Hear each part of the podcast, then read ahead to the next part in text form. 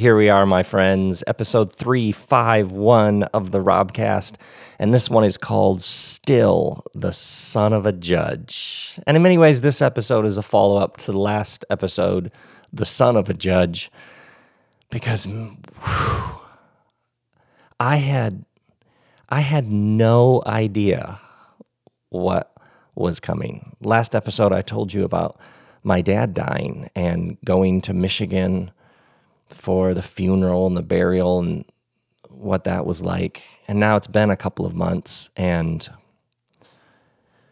whew, I had I just had no idea. Grief grief has no regard for our timetables. I think I thought I'm trying to like re you know when you like go back through and retrace your mental steps. I think I was under the assumption that that grief, if if you're at all tuned in or healthy in any way, grief has to pass through you. So you just allow it, and then it gradually dissipates, and you sort of go on with things. But I will, on the most random days, at times that seem to have nothing to do with my father, be overwhelmed with grief, tears. I literally, in the middle of the night, will be woken up with like this has happened several times with like oh he's gone. Which which I know cognitively and yet suddenly it hits in some completely other way. Oh he's not here.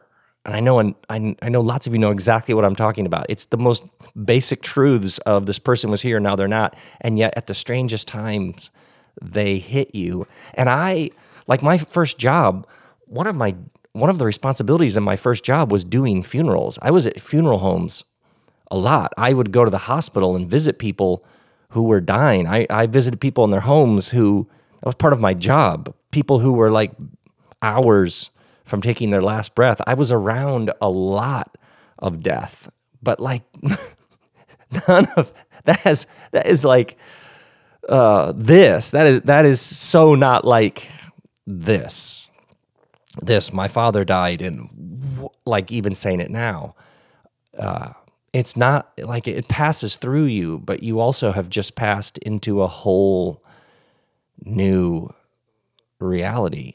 Yeah i i yeah i had no idea. There's this wonderful uh, book this new book called live through this a novel by kristen mcginnis. Um, what a writer. But uh, I was just a couple of weeks ago reading this novel, Live Through This, page 275 for those of you keeping score at home. This one character, Yvette, says to this other character, Jane, she says, Grief isn't linear, Jane. It just shows up when it wants to, however it wants to, those memories, those moments. Uh, you know, when you stumble across a line someone's written that just is like exactly for you in that exact moment. Grief isn't linear. It just shows up when it wants to, however it wants to. Yeah. I mean that yeah, that is that is the truth right there. Yeah. Yeah. I well went to my favorite pizza place, Air Pizza, near my house, where they do. Uh, Terry, the owner, has this starter, this 200 year old sourdough starter. So he makes like a New York style pizza, but with this uh, old starter that's sourdough. That I'm telling you, it's the best. But I uh, was catching up with Terry like we do, and I was like, "Yeah, my dad died recently, so I just got back from." All of that. And Terry, who was like literally spinning pizza, you know, the dough when they like do that thing in the air with the dough, he comes around from behind the area where he's making the dough. As soon as I say my dad died, and he says, Yeah, my mom died two years ago, he says, and sometimes I curl up on the floor and cry. And then he just gives me a hug in the middle of his pizza restaurant. yeah, grief is universal. Yeah, you yeah, your dad dies and you you join a group that is quite large. It's it's, it's like everybody in humanity at some point. but uh uh and and that's actually it's actually what happened to me is because of my dad's dementia and how he didn't really know who I was when I would visit him in the past couple of years, and uh, like it was probably five years of saying goodbye to him.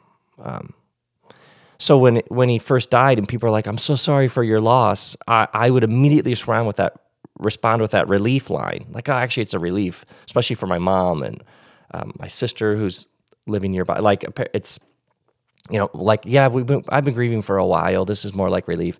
Uh, but every time I would say that, I would be like be setting myself up for another round of actual grief. It was it was I can see now how something within me is like no no other people are actually grieving. Other people actually are going through something. Don't don't almost like don't spend your sympathy coins on me.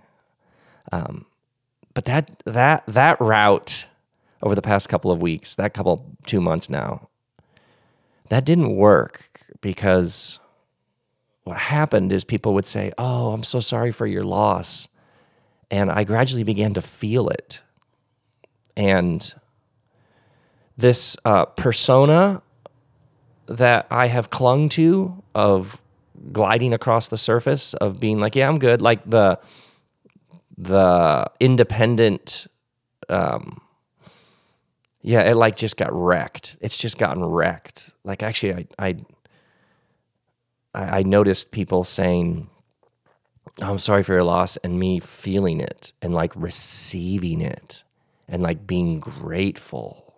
Yeah. Yeah like my sort of yeah I'm, I'm doing okay. A lot of relief turned into thank you. And then this person sharing yeah, I lost my mom, I lost my dad, I lost my, and it connecting me to them at some deep, deep, universal human level. Grief cuts through pretty much everything. Yeah, yeah. So this, yeah, my dad giving giving me gifts on the way out, like pulling down some of that armor. Whew. Yeah, grief uh, speaking of gifts, there's something that's happened. It happened right away when he died. That I, once again, I did not see this coming. My my dad my dad was a massive figure and a complicated man, and there was lots of good, and there was also lots there was there was not so good. Uh, my my relationship with him was complicated. Um, yeah, you're like, wow, that's real unique. a complicated relationship with your father, Rob Bell. Nice. but uh, honestly, because our father's voices are in our heads in one way or another. Even if you're just trying to get your father's voice out of your head and off your shoulder, you, the, your father's voice then is still in your head. Um, if you would have asked me over the past couple of years what his voice in my head or on my shoulder was, besides me saying, "Oh no, I've done a lot of work to get his voice out of my head," it was still in my head it, it was his bewilderment over my choices. Like his, I don't, I don't really understand what you're doing. Wait, what? I go picture him. I'd picture him being like, you're doing paintings in a garage in Ojai. What happened, man? what happened? How how the mighty have fallen? That's literally the the the commentary I think I thought about him towards me. But I'm telling you, when he died, something it was like a switch got flipped, and I, I could I found myself communing with his spirit and communing with a spirit that didn't need anybody to need anything. He didn't need he doesn't need me to be anything. And he's just laughing because I could always make him laugh. That was always like the best. If I could like I could get him laughing, or I could refer to something way in the past, like some obscure person or event, and I could somehow pull it and just refer to it on the way to a joke. He would just, he just loved it. He just like delighted in it. So laughing with him was like the thing, even all the way to the end there. Making him laugh was like, man, oh man, what an audience. And over the past two months, that's that's what happened to his voice is he's like riding shotgun, just laughing. He's like he doesn't need me or anybody around him to be anything other than what it is. Yeah. That's that's what I That's my experience of him. He's free from all because that's what happens. Life, yeah, life beats us up. Life is not the world's not safe, and so we we respond with we need control. We need to make sure things go a certain way. Uh, yeah, so so learning to just be present and with what is that's like the great art of life. But that's one of the gifts. That's the gift that he's giving me. It's like okay, you, you, it's almost like you feel my presence now in new ways. Okay, so uh, yeah, now extend that to others. Yeah, now now be that to those around you. Yeah. What fascinating. If you'd have told me, "Oh yeah, yeah, he he he gave you so much alive, but he's going to die and then the gifts are just going to come. The the the wisdom and the direction and the guidance and the love and joy. Whew. I did not see that coming. And even the complicated all the stuff, all yeah, all that stuff uh, still is what it was, and yet somehow belongs in something, some larger love that sort of swallows it all up. It's honest about it, and yet swallows it all up. Yeah, yeah. Grief. It raises your awareness of how porous and thin the membrane is between this life and whatever's next whatever was before, whatever's in or around. Go proper woo here, or go double woo, full woo, however you want. Yeah, grief.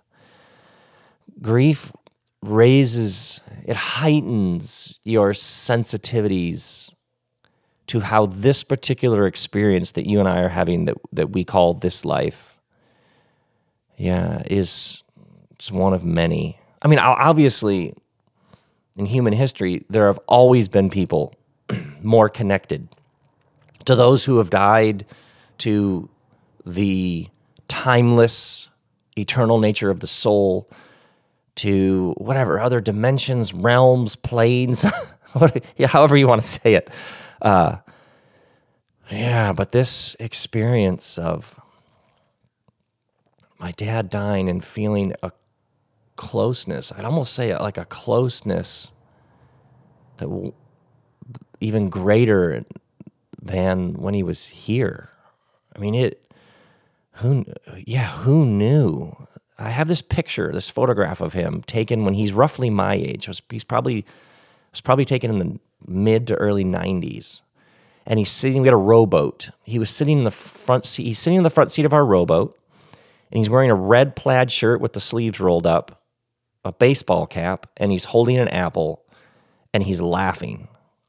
And this photograph, like now, when I think of my dad, that image is the image that is the image that comes to me. It's like the placeholder image. He's literally in the photo floating in a boat, rowboat, laughing. He ate an apple every day, by the way, which is really interesting. My mom just told me that the other day. Um, eat an apple, and he's just, he was very intense, but in this photo, he's just floating, relaxed, with this huge smile on his face. If you'd have told me out of my 52 years of life with my dad that he would die, and that's the image that would be like the seared image on my heart, in my psyche, in my consciousness that I sort of pull up to when he, I become more aware of him with me, I'd be like, wow, really? That's that image fascinating. Yeah, yeah, yeah. So who who knew? Who knew? Uh, I did not see this coming. This uh, this sense that grief is both something that you allow to pass through you, and the loss creates a new reality in which you've made peace, you're okay, and you're also, you've grieved and you're grieving, in which you feel the loss and you've also, you're making peace with it, and life goes on, and yet a part of it doesn't, and it's just how it works. Yeah. So, in many ways, uh, I'm I'm still the son of a judge, but but in many ways, I'm I'm not just still the son of a judge. I'm more more the son of a judge than ever. More more than ever. Like who knew how that all works? Yeah, still the son of a judge more than ever.